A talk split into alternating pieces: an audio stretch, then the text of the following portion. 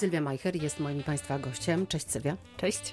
Sylwia jest osobą, która myślę w Polsce w tej chwili jest jedną z najbardziej rozpoznawalnych, jeśli chodzi o nurt Zero Waste, który zaczął kiełkować w Polsce kilka lat temu. Sylwia, chciałabym, żebyś opowiedziała słuchaczom tę swoją drogę do właśnie Zero Waste, bo Ty przecież byłaś dziennikarką radiową, byłaś dziennikarką telewizyjną.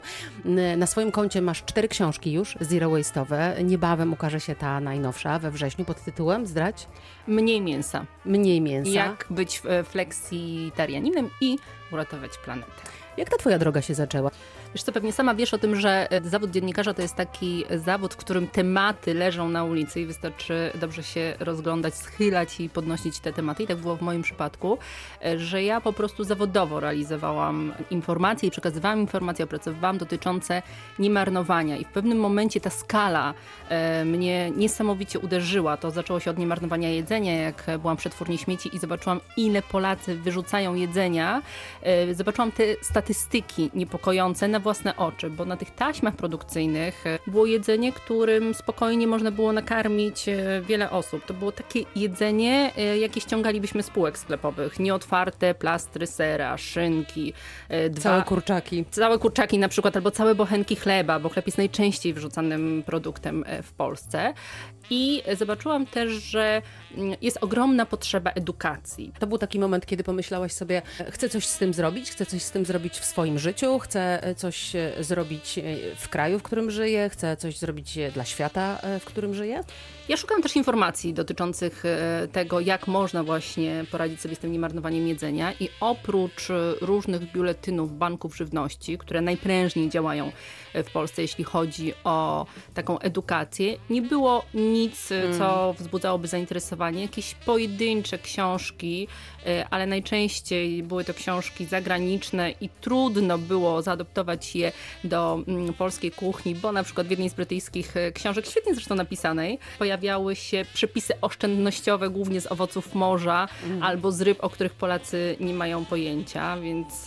I ty napisałaś pierwszą w Polsce zresztą książkę Gotuję, nie marnuję kilka lat temu, pierwszą kulinarną książkę właśnie w tym nurcie Zero Waste, ale wiesz co ciekawi mnie też to, w jaki sposób twoi znajomi, znajomi dziennikarze, twoja rodzina reagowali na to, kiedy ty mówiłaś właśnie o nurcie Zero Waste, o niemarnowaniu, o oszczędzaniu. Czy oni otwierali oczy i myśleli sobie, że o, kolejna szalona ekolożka? W momencie, kiedy składałam wypowiedzenie w telewizji, w której pracowałam przez wiele lat, spotykałam na korytarzu różnych swoich znajomych, dawno też nie widzianych i mówiłam o tym, że się właśnie przyszłam pożegnać i odpowiadałam na pytanie, no i co będziesz robić? Ja mówię, no mieszać w garnkach. To była taka konsternacja, że jak ja mogę porzucić telewizję na rzecz właśnie tego babrania się w resztkach, a okazało się to intuicyjnie świetną decyzją. Sylwia, czy po tych kilku latach wiemy więcej? Mamy większą świadomość, że warto oszczędzać? Mamy, zdecydowanie mamy. Też wpływ na to ma to, co się dzieje w mediach, że media po prostu zaczęły o tym mówić, już nie tylko niszowe, branżowe media, ale także media ogólnopolskie, media regionalne. To są tematy, które się pojawiają na czołówkach gazet i bardzo dobrze. I też cieszę się z tego, że sporo tych artykułów, czy sporo tych treści nie jest w kategorii takiego wzbudzania naszych wyrzutów sumienia albo poczucia odpowiedzialności, tylko właśnie zachęty do tego, żeby każdy z nas zrobił coś dla dla środowiska i pokazywania, że tak naprawdę każda nasza decyzja i każdy nasz wybór może być lepszym wyborem. Chociażby noszenie siatek na zakupy. Coś, co jeszcze kilka lat temu w ogóle było nie do pomyślenia. A coraz częściej widzimy ludzi coraz tak, częściej z zmienionymi torbami. Z własnymi mm-hmm. torbami, z własnymi mm-hmm. pudełkami, z własnymi siatkami. Mało tego, duże sklepy, duże sieci handlowe wychodzą naprzeciw takim właśnie potrzebom, bo oferują też um, takie torby, które można kupić przy kasie i informują jednocześnie, jak szybko to jest się w stanie zwrócić. Są też firmy, które zapowiadają, że wycofają wszystkie plastikowe reklamówki w momencie, kiedy skończy im się te, skończą im się te wyprodukowane. Więc ta edukacja i ta zmiana świadomości odbywa się na różnych polach i cieszę się, że jest tak dużo um, związanych ze sobą punktów, które sprawiają, że ta ekologia naturalnie wchodzi do naszego życia. Zresztą to też widać w badaniach przeprowadzonych w zeszłym roku, że co drugi Polak jest zainteresowany zmianami klimatycznymi. Ponad połowa Polaków chce coś zrobić. To noszenie kawy we własnym kubku.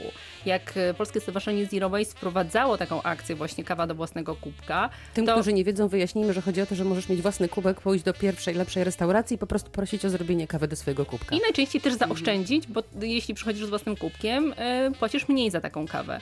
Jak ta akcja yy, się rozpoczynała, było kilkanaście kawiarni. W tej chwili jest już ponad tysiąc kawiarni w całej Polsce. Yy, w momencie, kiedy pojawiła się taka yy, chęć pakowania jedzenia do naszych pudełek w sklepach, takiego jedzenia sprzedawanego na wagę, typu plastryczynki, sera. Większość hipermarketów mówiła o tym, że nie, nie jest to absolutnie możliwe, bo względy bezpieczeństwa. Nie minął rok, a okazało się, że teraz sklepy same zachęcają do tego, żeby przychodzić z własnymi pudełkami. To wymuszamy my, konsumenci, to my potrzebujemy właśnie takiej zmiany i to jest największy sukces. Na świecie od lat w tym nurcie przoduje Dania, a swego czasu nawet Królowa Duńska zachęcała do kupowania produktów, które mają delikatnie przekroczony termin przydatności do spożycia po to, by te produkty nie lądowały w śmieciach. Dziś również w Polsce kucharze najbardziej topowych restauracji organizują kolacje z produktów lekko przeterminowanych, ale oczywiście nie zepsutych, by dowieść, jak wiele można zaoszczędzić w portfelu i oszczędzić środowisko naturalne. Jedną z prekursorek takich działań jest Sylwia Majcher, którą dzisiaj goszczę w programie Chwalimy Swoje. Sylwia, czy ty naprawdę niczego nie marnujesz w swojej kuchni i na przykład natka marchwi, czy też liście rzodkiewek nigdy nie lądują w śmieciach, bo potrafisz znaleźć im po prostu miejsce lepsze od śmieci? O, dobrze mówisz o rzodkiewce, bo ja się czuję autorką sukcesu pod tytułem wykorzystywania liści z rzodkiewki, że liście z rzodkiewki nie smakują tylko królikom, jak sporo osób myśli, ale także mogą być świetnym pesto, bazą do zup i do tej pory spotykam się już po kilku latach wciąż z zaskoczeniem, że te liście rzodkiewki nadają się do zjedzenia, one mają dwa razy więcej witaminy C niż na przykład cytryna. A skąd ty to wiesz? Skąd wiesz, że nie warto wyrzucać tej części, którą no, w naszych domach się wyrzucało od zawsze? W momencie, kiedy wiedziałam już, w którą stronę chcę zmierzać, jak dalej kierować swoim zawodowym rozwojem, to też sama się dokształciłam. Poszłam na studia związane z nauką o żywności na S G G W w Warszawie i cały czas też się uczę. Cały czas uczestniczę w różnych szkoleniach, zerkam, co się dzieje na świecie w tych tematach, ale także bardzo czerpię z takiej wiedzy rodzinnej, domowej. Nasze babcie były prekursorkami Zero Waste.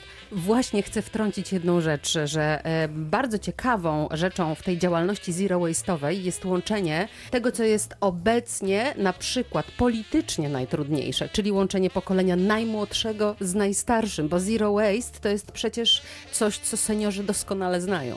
Znają, chociaż w ogóle nie mają świadomości, że byli też prekursorami tej idei. U nich trochę wymuszały to okoliczności, bo na przykład nasze babcie nie miały, czy prababcie, lodówek, nie było plastiku, bo ten plastik tak naprawdę jest od lat pięćdziesiątych w powszechnym użyciu i jeszcze później zaczął być stosowany, więc wykorzystywały to, co miały, po to właśnie, żeby nic się nie marnowało. Było zdecydowanie mniej pieniędzy, trudniejszy dostęp do wielu dóbr. No teraz jesteśmy rozkapryszeni tym, że o każdej porze dnia i nocy możemy zrobić spore zakupy, jeśli nie w sklepie osiedlowym, to na stacji benzynowej. I dlatego nie chce nam się też często wymyślać różnych rzeczy, nie chce nam się też otwierać tej lodówki i zastanawiać się, co właśnie można zrobić ze zwiniętą rzodkiewką. Łatwiej nam jest po prostu kupić świeżą rzodkiewkę. Ale ja też właśnie w tej swojej działalności pokazuję, że to jest nasz największy sukces, jaki możemy osiągnąć i taka satysfakcja, jaką możemy mieć właśnie ratując to jedzenie przed zmarnowaniem. Niebawem wydajesz już czwartą swoją książkę, tym razem to książka o mięsie.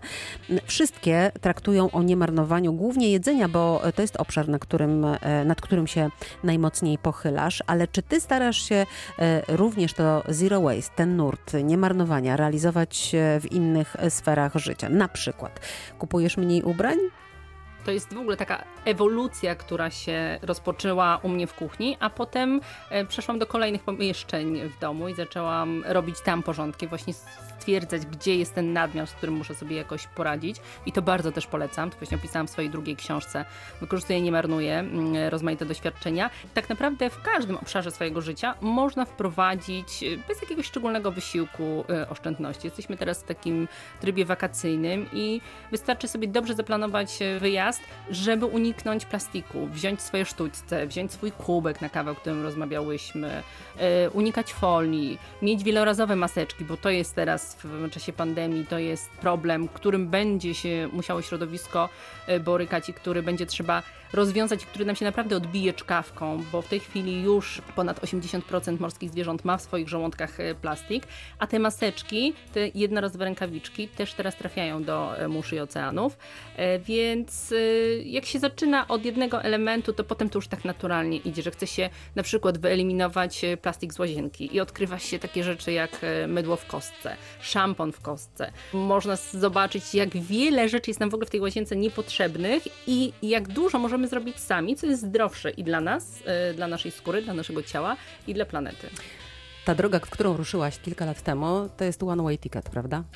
Tak, to już nie ma wyboru. Zresztą nie tylko ja nie mam wyboru, ale nikt z nas już nie ma wyboru. Jeśli my nic nie zmienimy, to już za trzydzieści lat, i my to bardzo odczujemy jeszcze, będzie w oceanach i morzach więcej plastiku niż ryb.